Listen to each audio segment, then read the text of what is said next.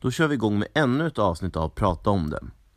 Eftersom det var ett tag sedan det här avsnittet spelades in och vi hunnit släppa andra sedan dess så är ordningen på det lite kaotiskt och det har hänt en del sedan dess. Eh, det spelades in i våras, eh, men, men nu släpper vi det och det var ett väldigt intressant samtal tycker jag. Det här är då Sofia Hallonqvist.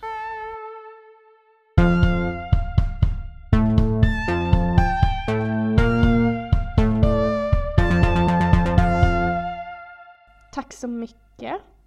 Du är eh, student och tidigare politiskt aktiv. Och eh, ja just det, du går även Sturakademin med mig. Mm, stämmer bra, stämmer bra. Så jag har ju lite fot kvar i det politiska livet ändå, eh, på något sätt. Det Hur har du klarat dig utan det nu med Corona? Och... Ja, alltså jag tycker det är ganska tråkigt. Jag eh, var ju länge utan någon form av politiskt sammanhang och pratande liksom när jag bodde, jag bodde utomlands ett par år eh, och, och är tillbaka nu. Men jag vande mig väldigt snabbt vid att ha eh, alltså den typen av sammanhang igen och den typen av diskussioner. Så att eh, ja, det är lite konstigt. Hur känner du? Ja, det är ganska mycket samma sak faktiskt. Fast Samtidigt så var det ju ganska mycket med det också, så det, det är lite skönt ärligt talat att få lite paus bara. Mm. Eh, jag har ju inte haft någon paus från eh, de politiska diskussionerna. De har varit ganska konstant de senaste åren. Eh, mm. Så eh, överlever nog. Men just du... Mm, det där tycker jag är så intressant med dig. Jag, satt och, eller jag stod och tänkte på det förut när jag eh, kokade kaffe. Att du är liksom att du fortsatt har ett liksom organiserat politiskt liv. Det känns så inte eh, i linje med din persona. Hmm. Att vara organiserad på det här eh, liksom, partipolitiska sättet. Jag kan se dig bli medlem i något så här lite nystartat liberalt parti liksom eh, som är super eh, liksom, anarkistiska kanske, jag vet inte. Men, men eh, att du kan vara på den nivån. Men det, det är så svårt för mig att liksom, få in dig i folkparti-aspekten liksom. Just det, men jag, jag, kan verkligen se vad du menar ändå. Det är um jag tror, jag, jag är väldigt ideologiskt avvikande liksom och inte alls klassiska profilen där. Eh, och jag är inte heller egentligen bra på att följa liksom en partilinje alls. Men det, det är nog det att jag kom in i det så pass tidigt tror jag. Så att jag var ändå ganska långt liksom men jag tycker samtidigt att det är en ganska, det är en ganska skön position att vara i. Liksom. Jag, jag vill ju att, att typ sånt som Folkpartiet ska ha eh, ja, nära länkar till Timbro och mer liksom, idéutvecklingsmänniskor. Eh, så jag tycker det är ganska nice. Ja, alltså det är absolut. Jag kan tycka att det är väl alltid bra om partier är mer ideologiska. Det har jag i och för sig börjat fundera på, tycker jag verkligen det? Men, men det är ju också en sån sak man säger att åh, det är alltid så bra att man har eh, ideologer i partier. Ehm, men men eh, det, det blir, eh, jag vet inte, jag bara så varför du inte har liksom gjort din egen grej. Jag vet inte, jag blev, blev konfunderad över det tidigare. Eh, men oh well. Ja, men det här ser jag ganska mycket som min egen grej. Uh, och hittills har det funkat ja. att göra båda parallellt. Uh, får vi se när det kommer något argt mail liksom om att jag har gått för långt i vad vi har pratat om här eller så. Just det. Men du var ju rätt aktiv själv i LUF tidigare. Mm. Eh, jag, var, jag började egentligen eh, min eh, luftkarriär som 15-åring. Luffkarriär, ja. Eh, nej men jag var 15 och gick med, jag, blev, jag var tidigare väldigt eh, hängiven kommunist. Jag läste eh, massa eh, kommunistiska tänkare som barn och var väldigt inspirerad av det och så. Och sen så eh, var det en eh, äldre tjej som liksom var den tuffaste tjejen jag visste som eh, var med i LUF. Eh, så hon eh, inspirerade mig att gå med och så fick jag ett eh, så kallat ideologiskt uppvaknande där någonstans. Eh, och suttit på lite olika poster, jag var ordförande i LUF Bohuslän som fanns på den tiden, vice ordförande i LUF Väst och sen arbetade jag för förbundet i ett år. Så det var ju, det var ett tag. Var med i ja, valrörelsen 2014 och sen gick jag ur 2017. 2017 eller 2018. Eh, så att jag missade precis nästa valrörelse där också. Jo men jag kommer ihåg det, du var ju aktiv ett bra tag parallellt med att jag var det. Eh, mm. Speciellt typ 15-16 minns jag. Eh, när du jobbade förbundet och reste omkring och så. Ja, för men... fan vilket jävla slitgöra det är alltså. Jag sökte det jobbet själv faktiskt 2018. Eh, slutade med att jag jobbade för partiet i Uppsala istället. Det var, jag vet mm. inte om det var tur eller det var nog mycket godare. Alltså jag vet att man eh, slutade väl ha den positionen till slut för att man vet att personerna som eh, jobbar med det blir utbrända på ett eller annat sätt. Liksom. Mm. Eh, det är ju snarare en tidsfråga än en, eh, en eh, eh, fråga om om liksom. Mm. Jag åkte på en turné en gång med LS, eh, Liberala Studenter genom liksom Sverige för att kampanja i all, varje studentstad i en vecka. Och alltså bara det gjorde ju att jag var helt utslagen ja. efteråt. Alltså... Det, alltså, det blir ju väldigt, väldigt intensivt. Jag vet att jag ofta liksom ställde klockan på 3.30 och åkte från min lägenhet i Göteborg upp till Sundsvall och skulle vara där klockan 10 liksom. Eh, för att nästa dag vara på Gotland och eh, och så. så det blir ju också i kombination då med att eh, folk runt omkring en vill att man ska göra ännu mer. Så blir det ju eh, lite jobbigt i längden helt enkelt. Och så vill man vara där för alla och kunna göra sitt bästa. Eh, och så kan man inte riktigt det när man får sova tre timmar per natt liksom. Mm. Ja, nej, verkligen. Det var svårt barn. Men, men eh, jag tror ändå att det, det känns som att de har blivit lite bättre på det där. Mm, jag tror också det. det. Jag har fått den uppfattningen av det lilla jag sett. Jag, jag följer ju inte luft på några kanaler längre men eh, av det jag sett ändå så verkar man som att man har tagit tag i det liksom. Mm. Ja, det är skönt. Även om det är svårt att komma undan helt. Uh, utbrändhetsrisk i ungdomsförbund. Men uh, du har ju, uh, du hoppade ju av sen. Mm. Uh, men det var väl även av, av kanske andra orsaker än det här. Var, hur kom det sig att du, att du slutade i LUF egentligen? Det fanns ett antal orsaker. Det här var en av dem. Jag var så jävla jävla trött. Jag var 19 och kommer ihåg att jag gick runt alltså, i total misär i min lägenhet. Det var så fruktansvärt stökigt. Jag är en person som, som liksom hatar smuts. Mm. Och det var så fruktansvärt stökigt och det fanns ingen energi i mig att liksom fixa det.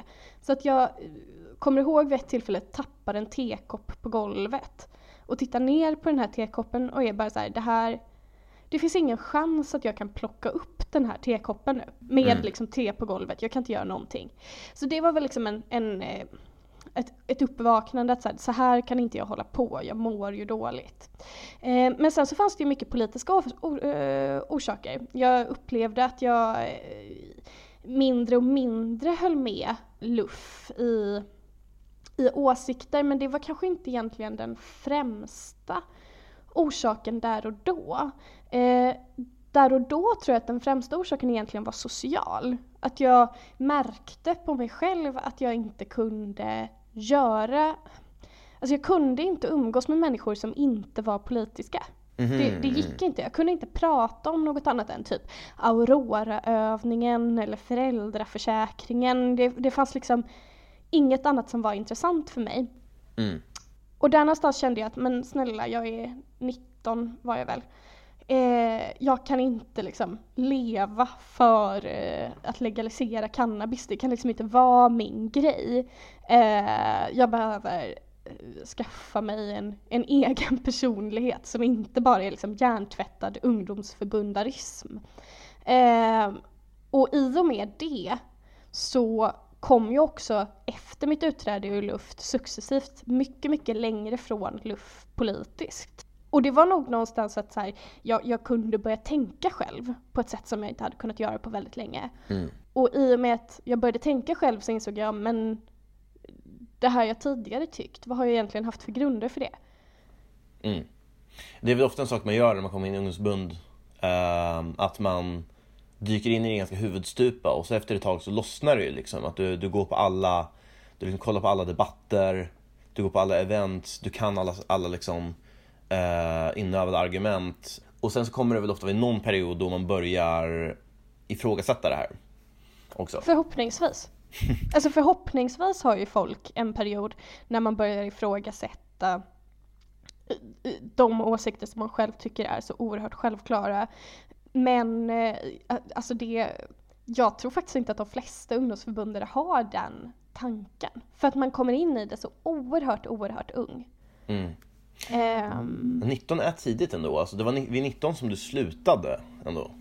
Det var då jag slutade jobba, sen tror jag att jag gick ur eh, strax efter att jag hade fyllt 20 för att jag satt som valberedning i en jävla massa distrikt, visade det sig. Så jag hade gått, gått ur en gång när jag var 19 eh, och sen fick jag ett mail från diverse distrikt som bara du är vår valberedning och eh, en valberedning måste vara medlem i förbundet, kan du snälla gå med igen? Eh, så det var lite pinsamt, fick jag gå med och gå ur sen igen. Är det typ så de, så de behåller en alltså, med valberedningsuppdrag ja, hela tiden överallt? Um, ja, nej jag vet inte. Jag tror att jag um, landade väl i uh, jag, jag, fick nog min sådana värsta peak typ runt 2014, då var jag 21. Men jag tror det var det att jag landade ganska mycket i de sakerna själv så att jag kunde börja ifrågasätta dem utan att ifrågasätta, alltså att det blev en liksom total mm. clash med själva luff liksom. Men upplevde du att du helt fristående kunde ransaka dig själv i vad du egentligen tycker trots att du, du då var medlem liksom och hade varit det i ganska många år? Ja, alltså grejen var väl att jag landade i nästan mer radikala slutsatser än, än förbundet självt så att säga. Så när jag, jag kunde ju mm. bråka med dem, bråka med andra liksom mer, eh, mindre radikala luffare liksom eh, redan då. Så eh, jag tycker att jag formade nog en del uppfattningar, inte helt självständigt, men liksom inte, inte beroende av luff bara. Eh, mm. Så det var kanske det, men det var också att jag var inte så himla ung heller. Alltså, man, då måste ju du ha varit kanske vad var det du sa, 15, 16, 17? Ja, liksom. 15 när jag gick med och så sen när jag var som värst, höll jag på att säga, men då var jag väl typ 17. Men då var jag helt clueless i den åldern alltså. Ja. Skulle inte stått för det jag tyckte då. Um, nu. Nej men det är väl lite det som är problemet alltså med, med eh, ungdomsförbund. Jag tycker att det är så eh, eh, klurigt för att man tar in en så bred skara i åldrarna. Alltså du tar in människor som, som yngst kan vara 13 men som äldst kan vara 31 eller 32. Um, ehm, och, det, och man är på så oerhört olika platser i livet vid den åldern. Och det, någonstans kan jag tycka att så här, efter 18 kan man väl få gå med i ett ungdomsförbund. Eh, du är vuxen, du kan liksom stå för dina åsikter själv och det finns massa positiva egenskaper med, eller eh, delar med att vara med i ett ungdomsförbund. Du lär dig massa, du blir duktig retoriskt från en tidig ålder. Men att kunna undvika att bli totalt hjärntvättad. Jag vet inte mm. riktigt hur man ska uttrycka det här på ett fint sätt. Så, så, så någon form av lite äldre åldersgräns. Eller ha två separata typer av ungdomsförbund. Jag vet inte. Jag är bara lite kritisk på att man blandar typ 14-åriga tjejer med 25-åriga eh, snubbar. Alltså det är lite... Ja det är ju en grej i sig liksom. Ja det är, det, är, det är en grej i sig men liksom allmänt att det är så oerhört olika man, man är på så olika platser liksom. Ja verkligen, alltså, jag tycker det där är svårt också för att um, Vi hade en diskussion om det här när jag gjorde praktik på en gymnasieskola en gång om det här att om man, om man liksom lär sig saker tillsammans eller inte. Alltså att vi, man, man kan ju få oerhört mycket av ett ungdomsförbund i termer bara att, att lära sig om samhället. Jag menar, många som inte är aktiva i ungdomsförbundet skulle aktivera sig kan ju kanske helt, verkligen oblivious, alltså helt eh, omedvetna om väldigt många frågor åt, åt något håll. Liksom. Så ja. det är svårt att säga vad som är liksom... Det, det, det, på ett sätt där så är det väldigt positivt med, med engagemang i alla fall. Men det är ju också verkligen den där tendensen att du är väldigt ung, eh, man har ganska lätt att förstå saker men det blir som en automatisk Dunning-Kruger liksom att du lär dig förstå hela världen när du är typ 16, 17, 18 enligt en ideologisk modell som är ganska lätt att greppa. Mm. Eh, och sen så har du socialt massa andra personer som pushar för samma grej ungefär. Så att det, är ju, det, det, det blir ju närmare hjärntvätt i nästan alla ungdomsförbund eller ideologier väldigt lätt tror jag. Absolut, det är ju ingenting som är unikt för liberala ungdomsförbundet. Eh, utan det här är ju mer, alltså ung politik i allmänhet kan jag ändå känna är problematisk. Eh, mycket också för att jag har sånt oerhört lågt förtroende för mig själv. Alltså, eh, jag eh, litar inte på att det jag tycker idag kommer stå sig i eh, tio år till. Så då vet jag inte hur en 15-åring kan vara så jävla säker på det liksom. Ehm, vi ändrar oss ju, samhället ändrar sig ju och kanske framförallt när man är ung så måste man väl få ha utrymme att kunna ändra sig och kunna utmana sig själv.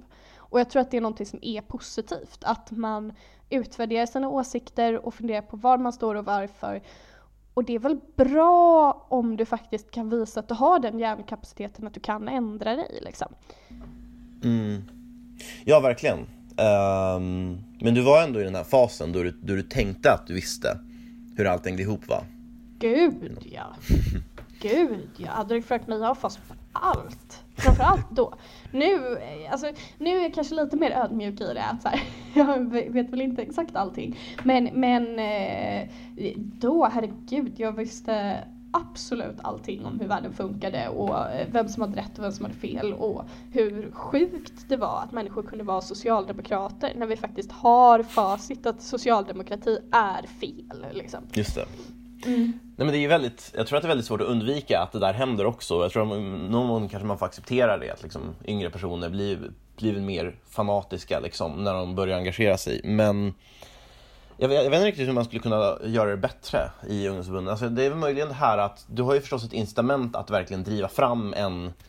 Det blir ju som, som en grupp Uh, tävlingsmentalitet liksom. Att det är bra om de kan slagorden, det är bra om man kan liksom tala övertygande för det ena, liksom, det är bättre, bättre stats liksom, mot de andra ungdomsbunden. Men alltså det här att liksom, mer erfarna personer i ungdomsbunden kan uppmuntra snarare till um, att göra saker och ting svårare. Liksom, eller att lyfta fram varför frågor är svåra eller liksom, varför du behöver tänka igenom dina argument för saker snarare än att bara liksom, stämma in i en liksom, slagordskör. Eh, mm. Uh, det där är så himla svårt samtidigt att göra eh, samtidigt som man liksom bedriver någon slags effektivt politiskt arbete. Det är det som är en, ja, men, alltså, liksom. Vem gynnas av att man har Eh, åter lite tillbaka till det här, det är bra med att ha ideologiska vakthundar.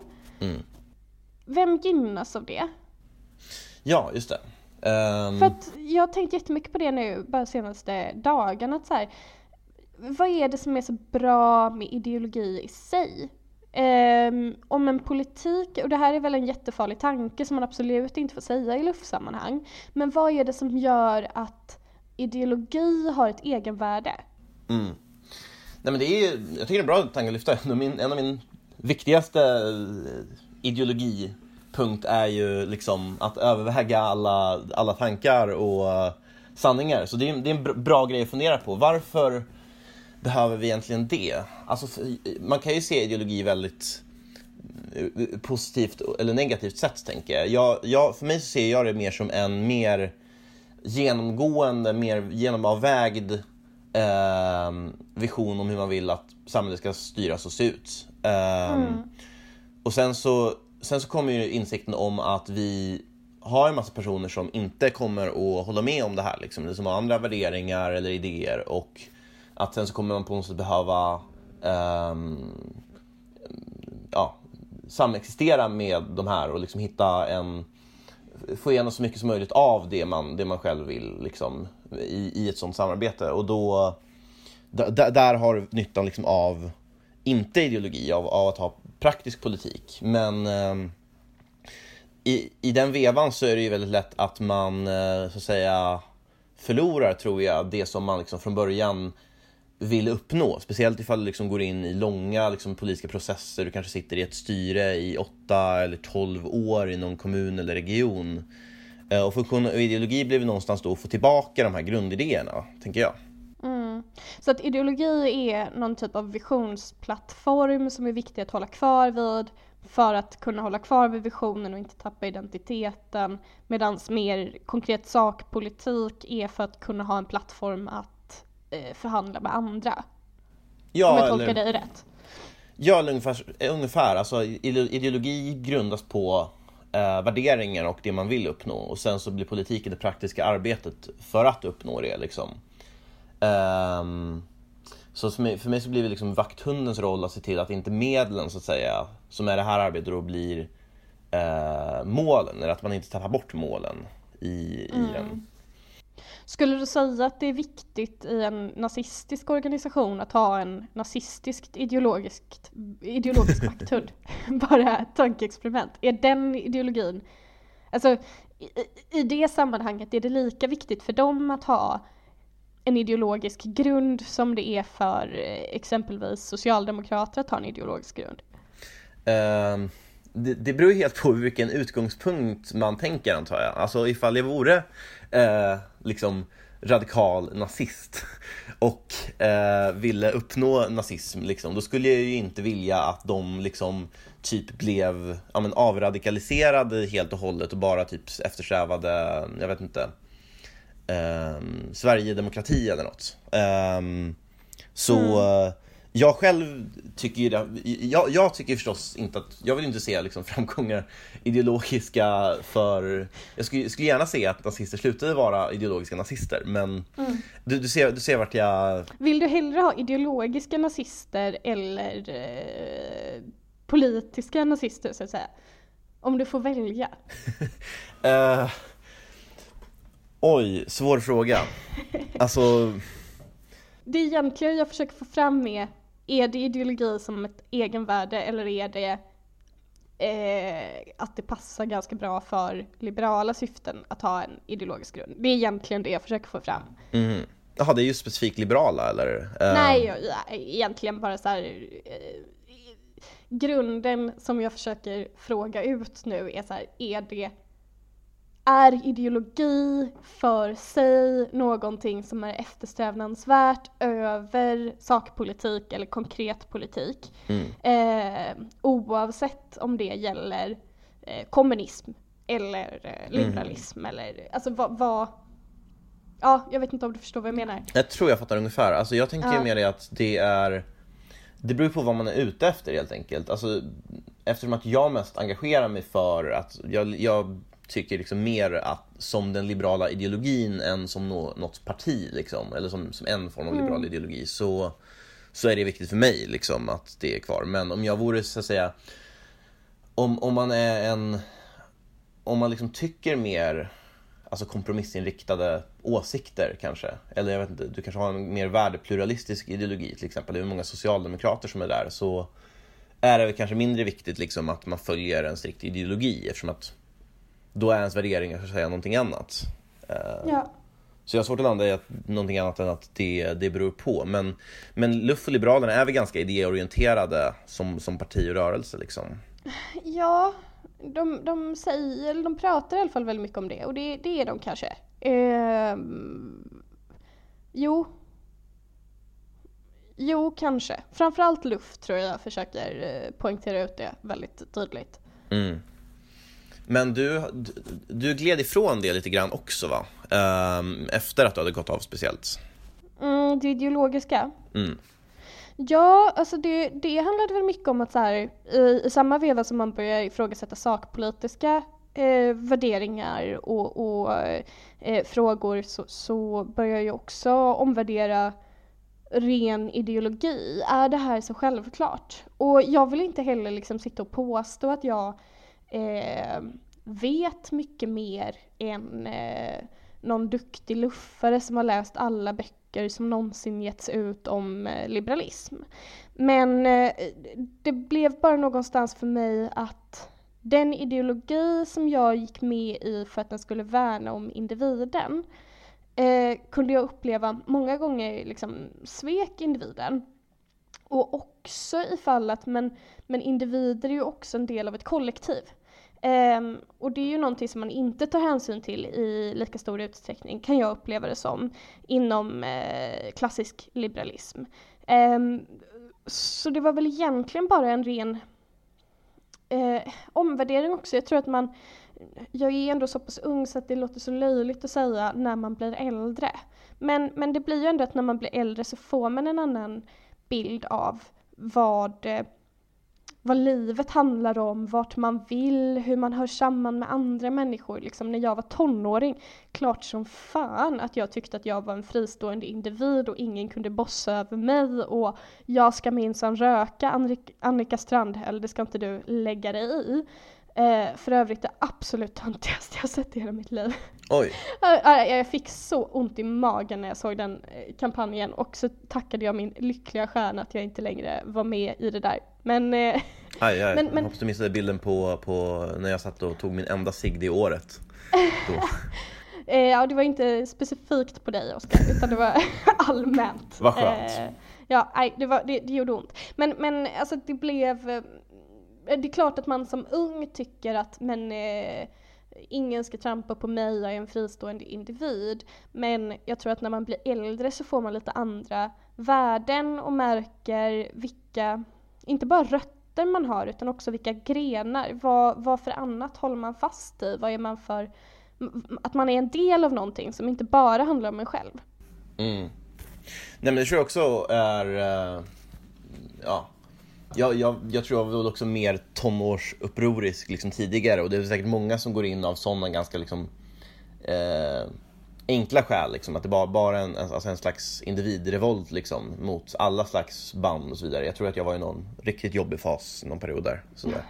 Men eh, jag tänker jag att, att... Förlåt. Nej men jag tänker inte att... Eh, det, jag tycker för mig så är det inte så att det behöver handla om det riktigt. Det handlar för mig mer om så här var är liksom beslutande nivån ska ligga i slutändan. Alltså jag tycker också att individer är del liksom förstås av kollektiv och till och med att alltså sociala sammanhang är nästan helt och hållet vad som gör oss till människor. Men att samtidigt i slutändan så är det ju vi som så att säga har våra upplevelser som har bäst koll på eh, borde få välja och välja bort dem till exempel.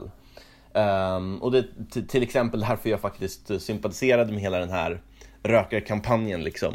Uh, jag, jag, jag, jag gillar ju inte eh, pekpinnar. Eh, men eh, jag förstår samtidigt att det kan bli för mycket ifall det, det, det blir en sån här ja, men individkampanjande som, som är just det här bara att ja, men det, det är bara individen som spelar roll. Liksom. Jag, jag, jag kan minsann bestämma precis vad fan jag vill, ingen ska säga åt mig vad jag ska göra. Liksom. Det kan ju bli lite Ja, eh, men jag tror att liksom, om man tar rökexemplet um, och, och, och rökförbudet, alltså det är ju lätt att säga, men jag som individ kan bäst själv avgöra eh, om jag ska röka eller inte. Men sen så eh, står man där i en busskur, eh, exempelvis om jag tar min mamma som är svårt lungsjuk, eh, bland annat. hon, hon, har en, en del sjukdomar, en av dem är att hon har väldiga andningsproblem. Ehm, men eh, om hon då sitter på en uteservering, hon är ju en del av en grupp. Alltså en del som är i den stora massan. Att du som individ kan ta beslutet, nu ska jag sitta och röka här. Ja, det är ju ditt beslut att det påverkar din kropp. Men det påverkar ju inte bara din kropp, det påverkar ju min mammas också. Eller kanske den gamla cooltanten som sitter bredvid henne. Eller någon annan. Alltså det är ju, jag tror bara inte att man kan isolera individer från ett större sammanhang på det sättet. Um, för dina beslut påverkar inte bara dig, det påverkar massa människor och det måste man ju någonstans kunna ta hänsyn till. Att, uh, och sen så vet jag att många liberaler kan, kan svara på det och säga att men jag tror på liksom en naturlig ordning i det här att men då kanske din mamma kan gå och säga till mig att eh, ursäkta jag är svårt lungsjuk, kan du röka någon annanstans? Och det funkar ju i den mån att du är en rimlig person och säger oj förlåt jag eh, fimpar ciggen nu. Men människor är inte alltid sådana. Det finns ganska många som svarar på det genom att vara en fitta och säga eh, okej okay, men om du är så svårt lungsjuk så kan du sitta inne istället din jävla kärring. Mm. Ja, nej, men det tycker jag också är ett ganska gångbart argument eh, för rökförbudet. Alltså, det är i alla fall någonting som liberaler behöver fundera på, hur liksom, den avvägningen ska göras. Uh, det, jag vet inte riktigt själv vart jag har uh, landat. Det är möjligen det att jag... Jo, men ifall, ifall det verkligen orsakar en direkt skada så tycker jag det kan finnas argument för att Ehm, däremot så vet jag inte om just förslag, alltså just förbud på, på uteserveringar är rätt lösning eller om det, att det medför kanske massa andra opraktiska saker. Men det jag vänder mig mest emot är det här att det var ju inte bara det som det här motiverades med, eller ens främst det som jag hörde, utan helt enkelt viljan att få ner rökningen i befolkningen generellt. Där kan du också dra alltså, argument om att vi är sammankopplade med andra människor, att, alltså att ja, men ökat rökande leder till att fler liksom, unga börjar röka kanske, eller liksom att det blir mer normaliserat i samhället och att om du skadar dig själv genom att röka så påverkar det också andra omkring dig. Men där vill jag nog ändå ha beslutet på uh, individnivå. Liksom. Det, det är väl liksom mest den saker jag vänder mig emot med Men där, ja, och det, jag, jag, köper det i sig. Men jag tycker att så länge vi bor i en stat där vi har helt skattefinansierad sjukvård eh, så ska staten också kunna få ta beslut om att lagstifta mot väldigt eh, eh, riskfyllda beteenden. Alltså jag är den som i slutet av dagen kommer att betala för att du har eh, rökt eh, 20 pack cigg om dagen liksom. Eh, det är jag och alla andra skattebetalare och du i och för sig. Men när vi har skattefinansierad sjukvård då tycker jag att man faktiskt får lov att göra den inskränkningen. Sen kan man argumentera för, men ska vi ha en skattefinansierad sjuk, sjukvård? Men det är en annan fråga, för jag tycker att så länge vi har det systemet vi har, då tycker jag att det är rimligt att staten kan få säga, ja fast det här beteendet tänker vi faktiskt inte tillåta. Den notan blir lite för dyr att betala. Mm. Jag, inte, jag, jag, tror nog fortfarande inte... Jag förstår helt och hållet argumentet liksom. Det blir ju en nota för, för andra människor. Men eh, jag, jag, jag har fortfarande svårt för att, att införa fler förbud så att säga eh, baseras på det. Jag ser det som en typ av, att det blir, blir en typ av dubbelbestraffning då. Alltså då har du först och främst måste du betala in skatt vare sig du vill eller inte. Och sen så kan du heller inte bete dig som du vill för att det ska inte belasta det här systemet som du måste betala för. Alltså, det mm. blir liksom också svårt um, man kan ju aldrig dra en liksom godtycklig gräns eller liksom hitta något rimligt skäl att dra en gräns någonstans för var man ska sluta med såna här eh, liksom beteendeförändrande åtgärder från staten. Men jag tycker också det är svårt där att dra gränsen för liksom, om jag hoppar i skidbackar när jag är medelålders ja. liksom, för att jag har en med, liksom, livskris eller vad det nu kan vara. Var ska man liksom då, eller så här, sockerskatt eller liksom, det, det, det är mm. jag, jag, jag, jag gillar inte helt enkelt att, att staten skulle gå in och komma med långtgående inskränkningar i sådana beteenden för att det blir helt enkelt mindre, mindre frihet i samhälle och mindre utrymme för vuxna människor att fatta vuxna beslut. Liksom. Men, jo. men jag förstår alltså det blir en, Det blir ju en slippery slope och det kan jag, det kan jag hålla med om. Liksom, att det är klart, vad ska man, vad ska man förbjuda, förbjuda då? Nu tycker jag att så här, rökning är väl en typisk grej som så här, Eh, det, det, ger inte någon speciellt mycket förutom en liten edgy personlighet. Eh, och är liksom, det är det en så stor frihetsberövning att du inte ska få, få göra det. Men såklart att det är en bedömningsfråga. Jag kan ju inte säga att jag inte tycker att rökning är eh, värt någonting, alltså ska vi förbjuda det. Liksom. Det är ju såklart dumt. Mm. Men jag kan också förstå, där, det här kan man ju göra lite så här ideologimotstånd också. att eh vi kan inte förbjuda rökning för att om vi, om vi gör det så måste staten börja liksom bestämma ett optimalt så här, kalori och motionsschema för alla individer. Liksom. Så, så är det ju inte, du kan ju göra en, mm. en praktisk avvägning. Uh, men tycker men... du att staten får göra normativa, alltså försöka påverka den typen av beteende med normer? Alltså tycker du att statens uh, inflytande ska få, få vara uh, normativt snarare än lagstiftande? Eller är du emot statlig påverkan överhuvudtaget. Jag är nog ganska emot nudging och så också. Mm. Alltså det är nu helt enkelt just det att jag tror inte det är rätt sak om uppifrån. Jag menar, jag, jag själv till exempel är, jag, jag röker ju inte liksom. Uh, lever ganska hälsosamt och så. Uh, men jag kan absolut, jag har varit i flera situationer ändå då, då man har liksom gjort icke, uh, absolut inte de mest hälsosamma sakerna liksom. Och jag vet inte om någon annan skulle ha bättre omdömen än mig och säga att det var, det var dåliga beslut då. Liksom. Jag tror helt enkelt inte det är... Jag tror, jag tror inte att staten är i den bästa positionen att avgöra det helt enkelt. Um, och speciellt just när, när du sätter status som den som ska göra det så blir det ju verkligen en form av ja, men officiell, helt omöjlig att undvika form av påverkan, även om det bara är liksom genom nudging. Um, mm. Men jag har absolut ingenting emot om man försöker göra liksom privata så här, olika initiativ för att, för att uppnå olika saker. Men jag tycker mm. nog även där att det kan bli för långtgående. Alltså det, kan, det finns ju alltså helt frivillig liksom moralisering som kan bli lite jobbig. Liksom. Typ folk som står utanför abortkliniker. Ja, precis. Men alltså, ja, för att jag, jag, mm, jag tänker också att det är så svårt att avgöra den här typen av saker utifrån sina egna personliga erfarenheter. För att om vi ska vara, vara ärliga mot oss själva så du och jag har ju en, eh, en god utbildningsbakgrund. Eh, vi kanske, jag, jag, vet inte tillräckligt mycket om, om dig på det privata planet, men vi kommer ändå från eh, förhållanden som har gjort att vi har kunnat bilda oss och utbilda oss. Eh, uppenbarligen, annars hade vi inte varit i de sammanhangen som vi är och har varit.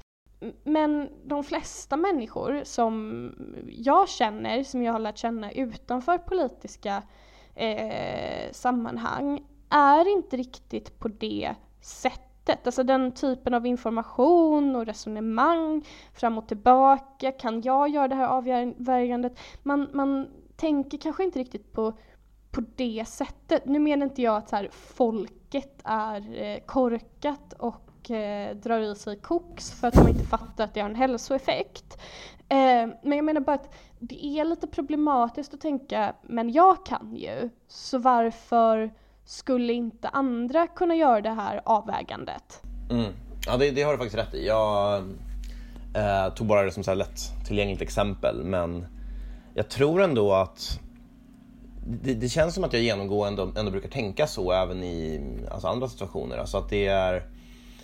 Um, alltså som du säger så det är inte så att folk i allmänhet i Sverige är liksom helt obildade så att säga. Och jag tror inte heller jag behöver ty tycker att man behöver liksom ha gjort en jätteavancerad analys liksom av för och nackdelar alltid för att kunna liksom få, få, få mandatet att fatta ett beslut själv så att säga som mest rör en själv. Utan att det handlar nog mer om att du ändå har liksom tillgång till ja, men dina subjektiva upplevelser, din, dina anledningar att göra någonting som, som ingen annan har. Och sen kan det visa sig att många saker som vi gör är misstag. Liksom. Men, men att när man väl blir vuxen ändå så tycker jag att det är rätt att man själv får då eh, ja, men möjlighet att, alltså, att göra dem också och sen i så fall lära sig och, och in, inse av egna anledningar liksom, varför det här var, var dumt gjort. Mm. Överlag. Sen så kan man hitta liksom edgefall då jag skulle vilja att man åtminstone moraliserade eller försökte ingripa. Men, men genomgående, genomgående så tror jag att, att jag resonerar så ändå. Det blir just att om, om du bara fattar beslut från, från statens synvinkel till exempel så blir det ju gärna väldigt, väldigt, väldigt övergripande. Som till exempel allt lika så är det bättre att leva eh, några år längre än att inte göra alltså, det. Därför så, därför så vill vi att folk inte ska röka för att de, de borde inte vilja det liksom. Mm. Men här nu då eh, tycker jag det blir spännande för att eh, du är emot statligt ingripande för att människor kan, kan fatta sina egna beslut och, och resonera. Mm. Men du är emot att människor ska få fatta egna beslut om eh, sina barn. Just det, ja. yeah. det var den ja. Um, mm. Ja, det där tycker jag är svårare. Um, barn är ju en, liksom, ett dilemma för alla, liksom, om man är ganska strikt ideologiska liberaler, eller för många ideologier kan jag tänka mig. Men jag ser väl, eh, för, för, att bara avsluta den här tråden så ser jag det som en väldig skillnad just mellan vuxna och barn. Alltså att barn kan någon bestämma över Eh, för att de vet bättre än de vad som är bäst för dem liksom, i regel. Det är, och sen så är frågan vem som ska få göra det. Liksom. Men, men vuxna tycker jag helt enkelt inte att, att samma sak inte riktigt gäller. Då blir, då blir det ju liksom paternalistisk eh, politik. Mm. Alltså, ja, jag, jag tycker ju att eh, familjer är de bästa lämpade att eh, fatta beslut över över sig själva. Eh, och därmed liksom för, föräldrarna är bäst funtade att fatta beslut för sina barn. Mm. Ja, um, nej men vi kanske kan uh, spara den debatten lite bara. Ja, uh, absolut. Sorry. Ja, men jag, för att bara, bara knyta ihop den här säcken så uh, jag, jag, förstår det som att du tycker att ibland så blir luff och den sortens liberalism lite liksom dogmatisk om individen och att man ignorerar eh, de, de här kollektivens roll och eh, hur, alltså att individen kanske inte alltid själv liksom har superkoll på eh, vad... Ja, Precis, och att man eh, alltid utgår från att individen är eh, bildad och eh, fungerande själv. Alltså det finns hur många undantag till den stereotypen eller den grundpremissen som helst som jag tycker att man ganska ofta kastar bort och kanske inte riktigt svarar på. Att det blir lite obekvämt att diskutera, okej okay, men min exempelvis funktionsnedsatte bror som är mentalt som en åttaåring, han kan absolut inte fatta de här besluten själv. Eh, hur ska man göra då? Och där, där, tycker jag ofta att det klämmer, att man, man kan inte riktigt svara på det. Eh, eller man kan svara på det men det är någonstans blir det som en, en, en ganska intetsägande eh, kan jag uppleva. Mm. Nej, men jag kan förstå vad du menar. Uh, men du känner att du har landat lite i någon annan ideologi eller är det bara liksom att du är lite... Alltså jag försöker att inte ge mig själv en ideologisk eh, flair så att säga. Okay. Ehm, jag uh, blir ofta kallad konservativ. Eh, och det beror väl mycket på att jag har eh, tydliga familjevärderingar. Eh, men jag kan också liksom se att jag själv många gånger funderar på liksom hur vi människor ska samspela. Eh, och så så jag, jag, jag, tycker att det är lite klurigt eh, med ideologiska flares. Jag vill liksom inte hänge mig åt någon. Och jag blev på Stureakademin kallad för fegis eh, för det här. Men det betyder egentligen inte att jag är feg, det är bara att jag tycker att jag har väldigt mycket att lära.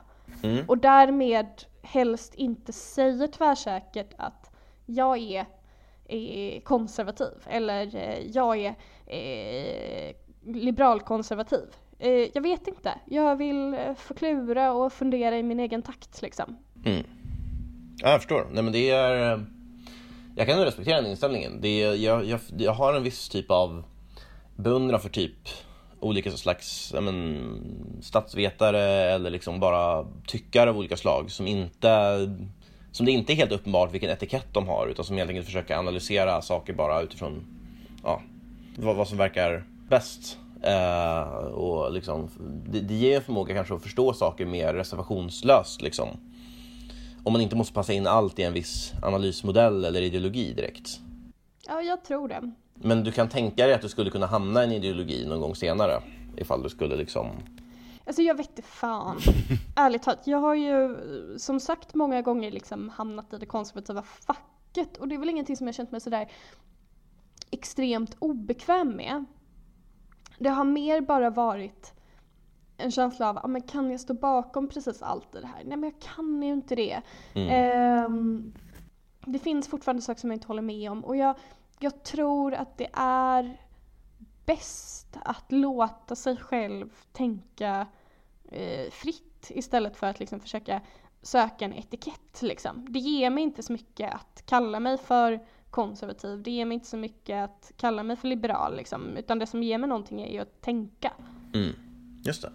Ja, nej men det, det kan jag förstå. Det är på sätt och vis skönt också om man inte faktiskt känner att man kan landa i något, att man, att man då kan eh, avhålla sig från det. Jag brukar ju gilla när folk gör det när, liksom enskilda frågor, alltså att man inte måste tycka någonting om allt eller ha liksom en ståndpunkt mm. i alla, utan du, om, om du är osäker så kan man helt enkelt säga det. Uh, mm. Så det, är, är det svårt att liksom, verka i en sån värld där man nästan avkrävs då att liksom, du ska men, ta ställning i, på olika sätt. Och... Ja, nej men gud, jag vet eh, när vi skulle skriva vår introduktionstext eh, till Stureakademin så var man ju tvungen att skriva vad man kallar sig själv för politisk ideologi. Och jag kände mig fan. Eh, och så eh, kände jag att liksom, jag, jag, jag orkar inte riktigt. Och så eh, var det första som hände bara, fegis.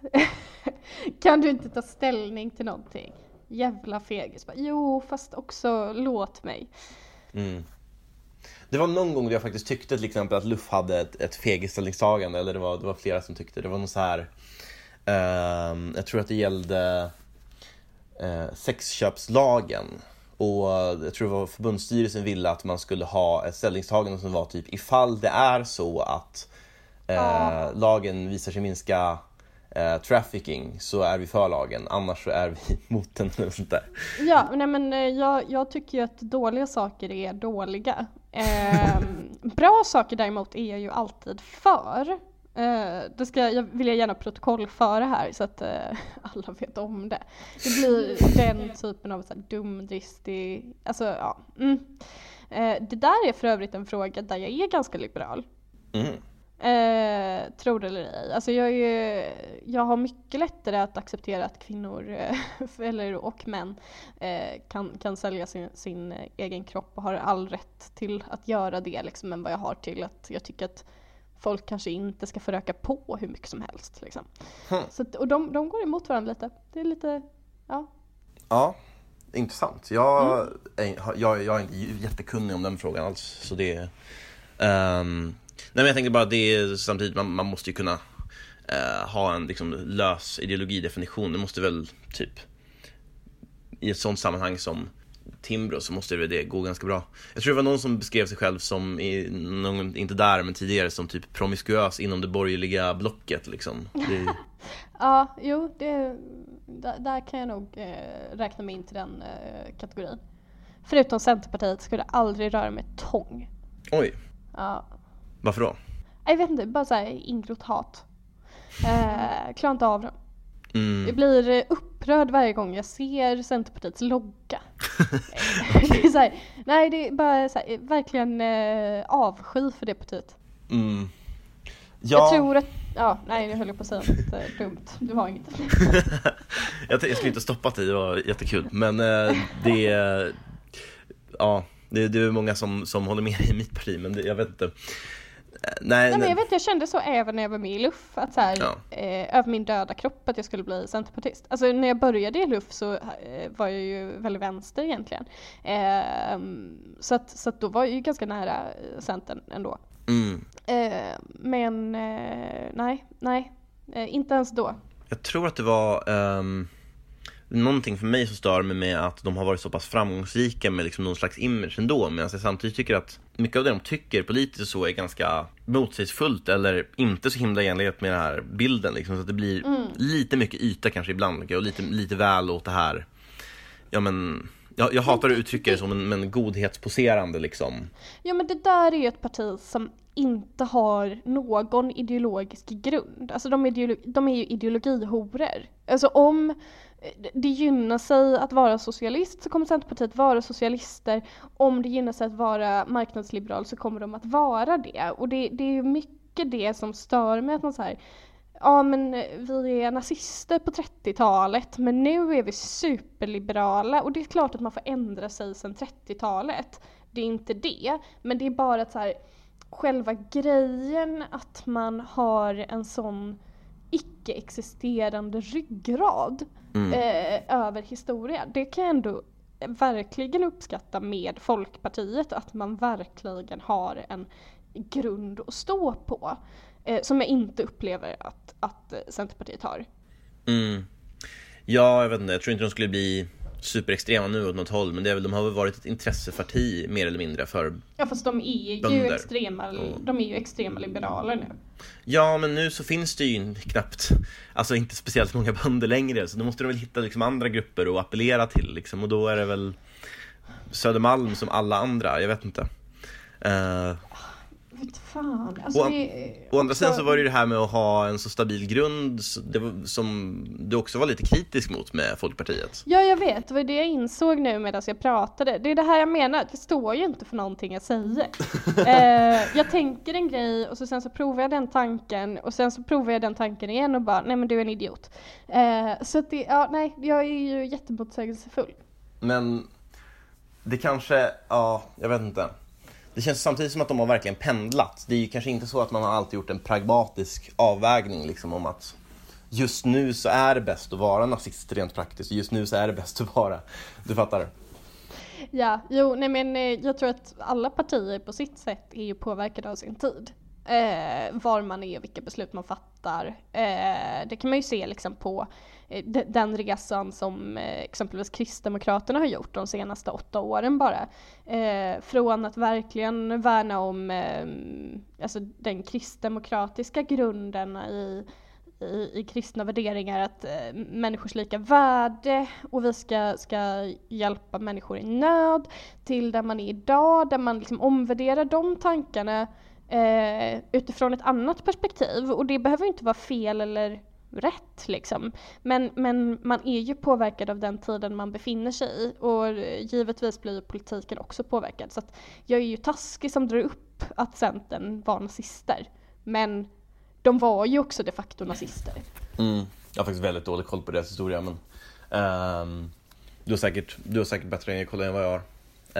Uh, men uh, jag tror också det här med den konservativa tendensen, alltså att det bara är till viss del en slags insikt om hur människor är för många. Alltså, jag, tror inte, jag, jag skulle inte kalla mig politiskt konservativ alls, men jag börjar ändå se mer och mer av deras poänger om liksom, ja men vikten av traditioner, av eh, hur människan är, av liksom att ogenomtänkta förändringar eh, inte alltid blir så himla bra och alltså att man måste ha liksom checks and balances för olika eh, ambitiösa liksom, program man har för att förverkliga någon vision.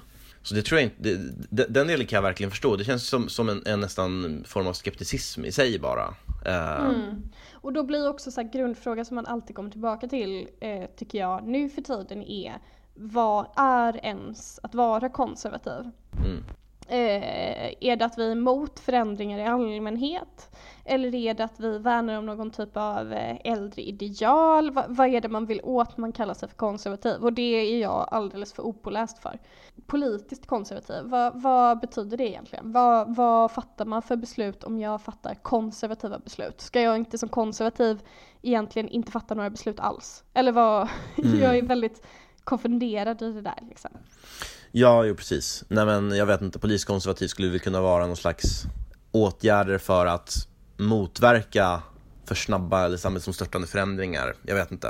Uh, till exempel Timbros projekt med frihetlig konservatism brukar ju landa i just alltså en slags anti-ideologi uh, ideologi också. Mm.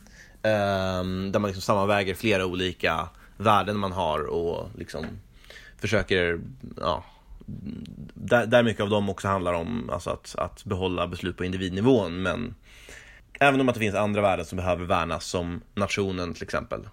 Mm. Och sen så har vi väl också Oikos konservatism som håller på och liksom, ta form. Jag vet inte hur, hur långt de har tror kommit du, än. Tror du att de kommer ta in Anna Björklund nu? Oj, jag vet inte. Alltså, jag hade verkligen inte blivit förvånad. Jag har inte helt hängt med i det där, men är det inte lite så att Kommer folk vilja ta i henne med tång nu? Eller? Alltså, jag vet inte. Jag, har, jag blev ju helt besatt av detta. Eh, det förstörde en hel dag för mig för att jag kunde inte göra, alltså det var en så fruktansvärt improduktiv dag. Jag bara satt och uppdaterade Flashback-tråden eh, var femte minut och ville läsa mer liksom.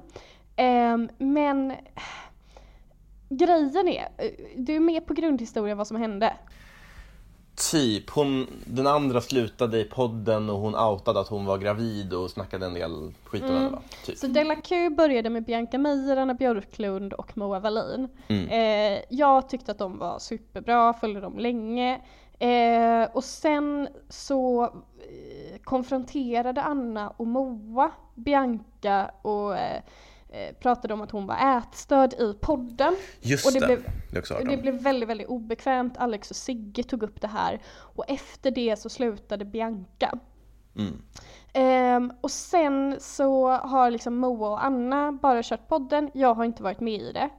Eh, eller så, jag har inte varit med i det. Jag har liksom inte lyssnat på det sen dess för att eh, jag tyckte att Bianca behövdes för att det skulle bli en trevlig podd att lyssna på. Eh, för annars blev det bara två så här elaka tjejer som sitter och är elaka och pratar om hur mycket de vill banta. Eh, och det är inte så intressant. Men eh, så, så, så, det hände och sen så hade Moa sagt med väldigt kort varsel till Anna att hon inte ville fortsätta göra podden och då går Anna ut och berättar för hela allmänheten att Moa är gravid innan hon har fått säga någonting.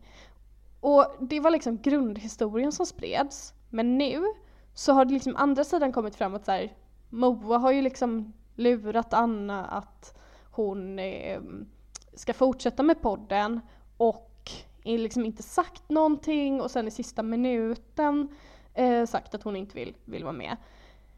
Och nu är Anna också gravid. Så att nu är det, ja, mm, jag är eh, besatt av detta. Jag kan inte liksom, jag kan inte sluta. Jag förstår, det måste vara jättejobbigt. Jag tycker det är verkligen Alltså, det, jag förstår ju att det här är ganska juicy liksom och mm. jag, ja Jag har väl följt lite grann men samtidigt känner jag lite att de här verkar helt enkelt vara väldigt flippiga personer.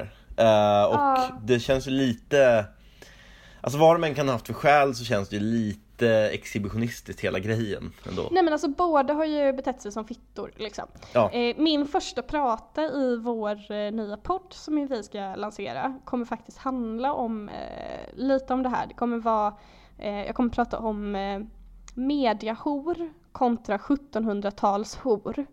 Mm. Eh, så horverksamheten i Stockholms innerstad på 1700-talet kontra horverksamheten, det vill säga mediahor, eh, i Stockholms innerstad idag. Eh, så att det, ja. Eh, det låter spännande. Ja, du lär vilja, vilja höra på det. Mm. Ja, nej, men det känns ju verkligen också som att det här har jag, jag har inte följt Della Q speciellt mycket, men som att det har burits upp just kring bara alltså vara taskiga typ, eller alltså dramatik med andra liksom kändisar av olika slag. Uh, mm. Och bara typ att bråka med folk. Jag vet inte. Ja men det har varit mycket så här kalla folk för hora och eh, fnissa åt det typ. Men sen så fanns det ju också en jättetrevlig del av Della Q som Bianca stod för mycket som var så här, åh nu ska vi prata om psykoanalys. Eh, och hur eh, representerar den här klänningen min personlighet och sådär. Som är ett väldigt liksom, härligt feminint sätt att vara på. Eller så här, det, det representerade en femininitet som liksom inte får så mycket utrymme i media. Mm. Jo, men jag tror kanske det är det som är grejen. Det här är ganska mycket tjejpodd. Jag har liksom inte relaterat så mycket till den. Men jag förstår ändå att, att det här är en...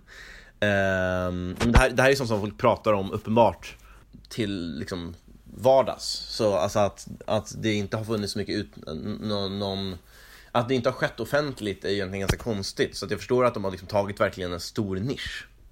Mm. Absolut. Och nu kommer väl alla Absolut. tävla om vem som ska komma in och ta över den liksom. Ja, så är det ju. Eh, det kommer bli vi. Det kvinnliga ekosystemet, tips. Just det, du får begrava liksom Della Q och ja. Mm, vi har en ny mobbarpodd på gång. Oh. Ja, jag, jag är kluven alltså. Jag är kluven till hela konceptet. Nej. Nej, vi kommer inte vara taskiga tjejer på det sättet. Nej. Jag tror att de andra ska prata om eh, att bli kuckad av globaliseringen. Eh, och varför lesbiska kvinnor alltid förlorar. Okej, okay, ja det andra kan jag förstå lite grann. Jag förstår inte riktigt vad kuckad av... Ja men att bli... Eh, ja. Eh, Jag, på, jag, vill, jag tycker det är så jobbigt att säga så fula eh, ord om sex. Så att jag vill eh, helst Men att bli eh, rövknullad av globaliseringen som eh, tjej. Kommer Aha, det handla om. Okej, okay, ja. ja jag, får, mm. jag får vänta på avsnittet helt enkelt. Jag mm. tänker inte spekulera om det ska, vad det ska handla om. Um, mm, du får lyssna. Um, ja, uh, förresten ska vi, ska vi ta vårat bråk om uh, eh, familjer och, och ja, omskärelse to be blunt liksom. Men alltså, ska vi göra det? Um... Jag vet inte, Oskar. För att det... jag tror liksom att eh, omskärelsegrejen är en sån liksom, fundamental grej där du och jag skiljer oss åt så väldigt. Att jag, min grundinställning är eh, att, att det finns ett eh, egenvärde i religion. Mm. Eh, det håller inte du med om. Och att eh, religion är viktig för sakens skull. Ehm, men också att familjer och föräldrar fattar bäst beslut över sina barn. Mm.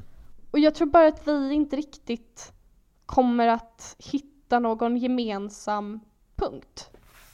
Ja, alltså jag tror inte att vi kommer hålla med varandra där i alla fall, absolut inte. Men eh, jag tänker man skulle kanske ändå kunna nå någon slags... Jag kan förstå ungefär, tror jag, varför du tycker som du gör. Mm. Så jag tänkte mer om man skulle kunna nå någonting sånt. Jag, jag, jag, tror inte att jag tycker att religion är oviktigt nödvändigtvis. Um, jag själv är ju väldigt emot tro, liksom. men alltså, mycket handlar väl det här också om en liksom, gemenskap och tillhörighet till ett community. Uh, och att liksom föra vidare en tradition. Och den biten kan jag verkligen förstå. Uh, och tror jag är oerhört värdefull också i sig. Jo, eh, sen så tror jag att tron är någonting som alltid finns med människan oavsett om det är någonting eh, som kan ledas till Gud eller om det är till teknologi eller till sig själv. Eh, och, och, det här att liksom ha en tanke och en känsla om något större eller en, en mening tror jag är jätteviktigt. Mm. Har jag berättat att jag försökte mig på att bli kristen för ett tag sedan? Nej, men jag är inte förvånad. Eh, nej, men alltså för att eh, jag tänkte att eh, jag tycker om eh, den här tanken med biktning. Mm. Alltså jag tycker om att man ska, om man har gjort något dumt, eh, vilket man har, att, att det finns en förlåtelse för det. Eh, så jag tänkte, men jag ska börja gå i, jag, jag testar att gå i kyrkan, så jag gick här till domkyrkan i Lund en söndag och jag satt där och jag tänkte, jag vill så himla himla himla gärna mm. eh, tro på detta. Jag vill så gärna att eh, Gud ska vara sann och jag vill så gärna att Jesus ska liksom, eh, finnas och kunna förlåta mig. Men jag kan inte. Det mm. går inte. Och jag bara försökte, försökte, försökte. Och jag blev istället satt i någon så här form av att jag bara såg hur sjuka i huvudet alla runt mig är. Varför står ni och sjunger om liksom i jättehöga toner om det här miraklet som, som bara är trams. Mm. Eh, och, och det, ble, det, fick precis motsatt effekt. Alltså det fick mig att inse hur lite jag tror på Jesus. Mm. Eh, och hur det liksom inte finns någon del av mig som hade kunnat bli kristen. Eh, så att jag är ju inte heller troende. Men jag tror och vill tro att det finns något egenvärde i att kunna ha den där tron. För jag vill ju väldigt gärna. Mm. Ja, det här kanske är ett bättre ämne att ta nu egentligen. Det är, vad heter det, um, man kanske kan få fram några intressantare saker utan uh, att bara bråka. Jag yeah. har uh, själv känt så ganska många gånger, alltså framförallt när jag var yngre, alltså att jag förstod bara inte poängen med, med att vara i kyrkan liksom. Jag tycker liksom att det här var uppenbart sånt som inte jag, jag, jag, såg liksom inte skälen till att tro helt enkelt och att så många i vuxenvärlden behandlade det som helt naturligt tyckte jag var konstigt. Jag tror att det är det som gör att jag aldrig har landat i att det är liksom en poäng i sig att tro på någonting övernaturligt. Jag, jag förstår att man kan liksom ha att vilka psykologiska skäl det kan finnas för att göra det och så, men att det om det inte är så, vilket jag inte tror att det är, så, så har jag svårt att se poängen med att eh, tro på det bara. Det är liksom någon slags autenticitets... Liksom... Men det är ju för att du tror på vetenskap och logik istället. Ja, alltså, men skulle du säga att kristna till exempel inte gör det? Alltså, de flesta för, som försvarar tro försöker väl få ihop det med tron? Jo, och det tror jag att det kan, man kan. Men jag tror att det finns två typer av förhållande till vetenskap och, och eh, logik. Att eh, det finns den typen av, eh, som, som eh, både tror på det och på en, en religion. Och så, sen, så finns det en form av tro på, på logik och vetenskap som blir nästan till religiös. Mm. Att det inte går att ifrågasätta eller att det, det är det som är det högre på något sätt. Mm. Så att man ersätter den, eh, det där andra som en religiös person har i sin religiösa tro ersätter man med en tro på på, eh, på liksom sin, sin eh, vetenskapliga ideologi. Mm. Ja, jag vet inte. Jag brukar inte... Jag tror inte jag ser vetenskap på riktigt det sättet. Alltså, flera av de så att säga hål som bildas av, alltså, av att inte ha religion kan, kan man ju inte fylla med vetenskap. är jag helt med på liksom. Jag menar, jag, jag, till exempel så, så behovet av efterliv, liksom, jag har ingen aning om hur man ska hantera döden psykologiskt eh, utan religion. Liksom. Jag tycker det är jättebesvärligt. Men, eh, Ja. men det som är mer att jag tror att man har väl en Alltså logik och så är ju mer som ett verktyg man försöker använda för att eh, så här, förstå saker och ting, inklusive om man borde tro eller inte. Och, ehm, sen ska det finnas en känsla av tro utöver det, men, som man har eller inte har. Men det jag känner där är väl bara att eh, den leder mig inte till att det verkar sannolikt att den här tron liksom är stämmer. Och då, då, då är det både ja, omöjligt för mig att göra det, men också svårt att se vad, varför det här då skulle vara det mest gynnsamma att göra om det nu är tro på någonting som, som inte är. Liksom. Det, det kan ju vara så, det finns ju en del som har argumenterat för det nu på sistone, att, att religion liksom är evolutionärt gynnsamt eller samhälleligt liksom viktigt. Ehm, det kan, jag, jag inte, jag kan inte sluta helt att det är så. Jag, jag, det, det kanske är något så här irrationell tro hos mig, att jag har svårt att tro att tro på någonting som inte alls är riktigt skulle vara eh, nödvändigt för liksom samhället att hålla ihop. Eller så. Ja, och det här var väl eh, där vi sist skrek på varandra tror jag. Eh, Oj. Ja, men eh, kommer inte du ihåg det när du sa att eh, just det här med att det, det är ju inte sant. Mm. Eh, och jag menar, hur fan vet du det?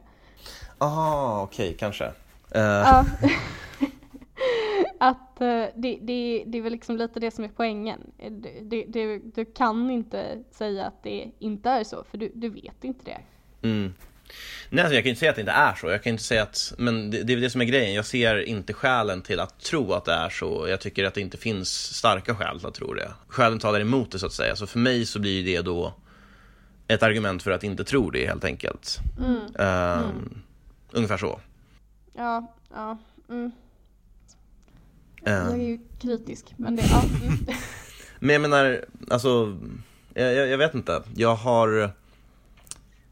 Man kan ju såklart diskutera liksom om vem som, vem som har starkast skäl liksom av, av olika liksom debattörer för och emot. Men ur mitt perspektiv så, så verkar det helt enkelt eh, jag- jag övertygande. sken, ja, och jag är ju skenhelig i det här också för att jag kan ju inte, jag försöker ju. Men jag är ju också super, alltså jag, jag är ju logisk i grunden och på en gudstjänst så tänker jag, men är ni sjuka i huvudet? Vad är det här för sekt? Mm. Eh, istället för att gå upp i och känna Jesus i mig liksom.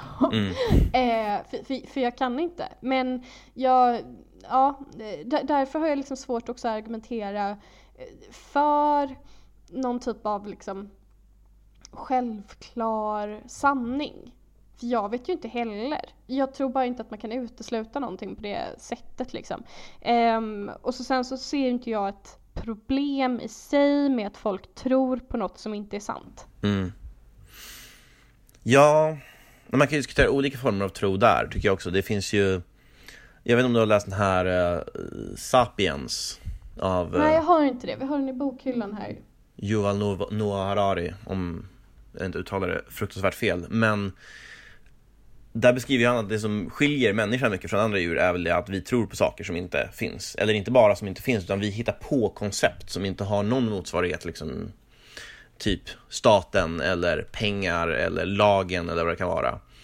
Um, och det är ju en form av tro. Men jag skulle, jag skulle ändå skilja det från en typ av tro på, liksom säga en, en direkt, ja, men att världen är på ett visst sätt. Som till exempel om Gud bara skulle vara ett koncept, liksom, så, som vissa verkar nästan mena, så då skulle jag ha mycket mindre problem med det. Men man har väl oftast historiskt menat att det mer är en form av varelse eller entitet eller kraft eller så som då finns eller inte finns antar jag och som skulle göra en verklig skillnad om den fanns eller inte fanns. Det var nog mest när jag läste just till exempel Richard Dawkins genomgångar och en, en, ett par eh, liksom, debatter på Youtube som jag, ja, innan dess så trodde jag inte heller men då, då blev jag verkligen så här övertygad om att det, det är inte starka argument för det här i alla fall. Men, Mm. Nej men för, för jag var där eh, också, alltså jag är ju en sökare både ideologiskt, eh, politiskt och religiöst. okej. Eh, får man eh, nog vara, vara eller det får jag nog liksom vara ärlig mot mig själv med. Så jag har ju varit alltså, radikal ateist. Mm. Eh, och verkligen varit inne i, i eh, Richard Dawkins eh, tankesätt och läst jättemycket av honom och tyckt att han är den absolut smartaste personen. Eh, och nu, ja men jag var väl 14. Mm. Ehm, och, och, och, nu känner jag att liksom, men finns det en mer osympatisk människa? Eh, nej men att, att jag, jag har svårt att liksom hänge mig åt någonting. Både religiöst och eh, icke-religiöst och ideologiskt och politiskt. Och det är väl liksom genomgående i min personlighet att jag, jag är hal som en ål. Jag kan, jag kan förstå det personlighetsdraget. Jag känner ibland lite samma. Jag har aldrig liksom kunnat hålla fast vid någon liksom, så grej som jag verkligen gillar superlänge. Utan det, mm. efter ett tag så börjar man hitta felen liksom, när man väl vant sig vid den och så. Precis. Sen så har jag ju vissa frågor som jag liksom inte någonsin har ändrat mig på. Eh, just caset omskärelse som du och jag har diskuterat är ju ett sånt där jag liksom eh, inte, inte eh, kan ändra mig. Mm. Men det är ett av få. Mm. Ja, jag skulle kunna se mig själv kanske ändra mig lite där, men jag, jag vet inte. Mm. ateismen är nog en sån fråga för mig, tror jag. Och uh, kanske också typ ekonomisk frihet. Ja. Men, ja.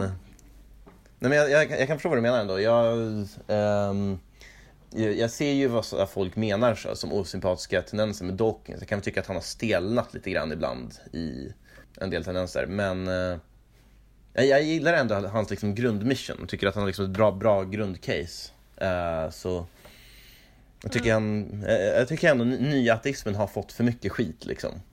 Mm. Ja, sen så ser vi också, så människor verkar ju, eh, alltså religion har ju haft ett jätteuppsving senaste åren. Ja. Eh, och det beror väl på en massa orsaker, men jag, jag, tror, jag tycker ju ändå att, att det faktum att människor in this day and age blir religiösa, det tycker jag nästan är ett argument för att religion har något. Mm. Alltså, vi har aldrig varit så här pålästa, belysta, Eh, bildade, utbildade eh, som vi är idag. Det är i och för sig sant för alla tider, man har ju aldrig varit så smart som man är eh, just när man säger det. Men, men eh, trots det så, så liksom med den tekniska utveckling vi har, med, med allt vi vet, så blir människor ändå religiösa. Det finns ju någonting. Alltså det finns ju en anledning till att människor blir det. Varför blir de det om det inte finns ett värde i att ha en tro och en religion. Mm. Jag lyssnade jättemycket på Jordan Peterson för ett par år sedan. Eh, ja. Jag tror verkligen att en del av förklaringen kan finnas där. Alltså ja, det här är ju ändå en tradition som är liksom en, en, en nedkodning av ganska allmänmänskliga erfarenheter och ja, men lärdomar som, eh, som, som ansamlas under kanske tusentals år och ja, kokas ner i saker som folk har kunnat relatera till. Um, så jag tror mycket av det kan vara det. Um, mm. Det var väl Pirius mycket som stod för en del av det här uppsvinget? Jag vet inte. Jag tycker typ att uh, här, folk varit uh, besatta av judendom ganska länge, exempelvis. Alltså uh, människor som inte har något judiskt påbrå överhuvudtaget men ändå är, alltså för två, tre år sedan liksom uteslutande pratade om, om judendom och vad man tycker inom judendom och hit och dit liksom. Eh, jag vet inte, men eh, alltså i alla fall i Sverige och Stockholm liksom. Hmm. Eh, att det, det var en grej. Eh, som det inte är längre för nu blir folk katoliker istället. Eh, men men eh, jag, jag, vet inte om jag tror att Peterson var en, en, en stor faktor i det. Det har jag liksom svårt att se. Mm. Det är inte bara, bara Peterson utan också det han uttryckte liksom att det här är Det finns ju ett sånt djup i de här traditionerna. Så um, Ja. Mm. Jo, nej men uh, absolut, så är det ju.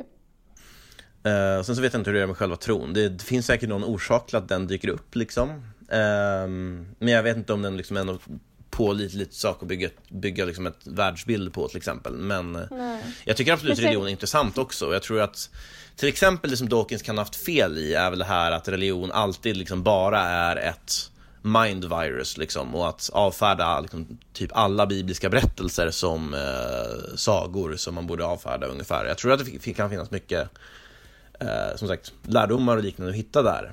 Även om mm. det inte nödvändigtvis är så att det finns en, en guden liksom i den. Ja men det är ju väldigt, väldigt bra sagor. Måste ju vara det som har trott. Eh, jo nej men det är det ju. Alltså, jag vet när jag var liten så läste jag ju Bibeln och Gamla Testamentet framförallt som eh, alltså sagobok nästan. Att eh, det var ju berättelserna som var det roliga. Och det är väl inte så många som är helt bokstavstroende heller så det måste ju nästan Nej. fylla ganska mycket metaforisk mening för många också. Ja, gud. Bibeln är ju också öppen på, för eh, tolkning på ett sätt som, eh, som eh, vissa andra religiösa texter inte är. Um... Vilken subtweet! ja, jo, nej men det, det, det var det verkligen. Nej men jag tycker den här saken är intressant ändå. Jag ska försöka att jag, jag, jag tänkte ju ta no någonting åt det här hållet som, som uppsatsämne faktiskt på Sture. Mm -hmm. uh, ja. Jag skickade ett förslag till Caspian, men jag måste bara få så här, omarbetningar godkända. Det var inte tillräckligt uh, smalt än. Ja, ah, okej. Okay. Så uh, jag får se om jag kan göra någonting där. Vad sa du? Vad spännande. Ja, hoppas det. Uh, det kommer även ett avsnitt med Joel Halldorf. Det, som är... Ja, är det sant? Han är min favorit. Oj, okej. Okay. Jag tycker uh, jättemycket om honom. Jag kan tänka mig det i och för sig, men vi var väl överens om en del och inte om annat. Ja, eh, jag tänker att ni inte är överens om så mycket. Men uh. eh, nej, jag, eh, jag tyckte jätte, framförallt när han pratade på, på Stora Akademin så kände jag äntligen. Han och eh, Trala tyckte ah. jag var skit, skitbra. De konservativa liksom. Ja, men nu hamnar vi här igen. inte, vad heter det, vad tyck, inte lika mycket för uh, Eli och uh, Thomas Gyr? Jo, alltså ja. Thomas Gyr var jag inte där på för jag mm. var uppe och fick feedback just det, just på min text. Men, men Eli tycker jag ju väldigt mycket om sen innan. Mm. Eh, också. Eh, så honom har jag ju sett liksom mycket av förut på ett annat sätt eh, och läst mycket av honom och jag tycker att han är jättebra. Eh, och jag håller med honom om nästan allting. Mm. Ja, nej, men jag tyckte han hade väldigt bra faktiskt föredrag. Sen så politiskt så gillar jag inte, eh, vad ska man säga, eh, för mycket assimilationspolitik liksom. Men jag tyckte nej. han hade väldigt bra poänger. Jag tyckte han hade nästan helt rätt i sin verklighetsbeskrivning. Så, mm. Ehm, det där är ju också en fråga, mm, Eh, det får vi kanske prata om någon annan gång, assimilation. Absolut. Mm. Uh, jag tror vi ska börja runda av. Uh, Låter rimligt. Men jag tycker ändå det här var uh, spännande. Uh, intressant och avsnitt, verkligen. Och kul att få höra dina, din, dina takes på saker, även om du inte subscribar till en ideologi. Ja, men alltså kul också att prata utan att skälla på varandra. alltså nu, nu är det väl egentligen mest jag som står för skällandet och den raljanta tonen ofta. Mm. Um, men, och det är lättare att komma ifrån när man inte har en publik typ. Um, men, men jag tycker ju de här sakerna är väldigt spännande att diskutera egentligen. Um, många gånger kan jag uppleva att det blir så mycket rundgångar i argument att det liksom blir ointressant och då, därför blir det roligare att slänga in en, ja men Oskar du är ju nazist liksom. Um, som jag brukar göra. men men eh, därför jag uppskattar det här forumet. Ja, jo. men det tillför ändå lite, lite kul spänning och drama i vardagen. ja, men eh, ja, jag tycker det här var spännande. Vi får göra om det en gång. Ja, eh. men absolut. Yes, får det bra. Tack så mycket. Tack för att du var med. Tack så mycket för att jag fick komma. Yes, tack. Mm, jag hej. pausar inspelningen nu. Ja.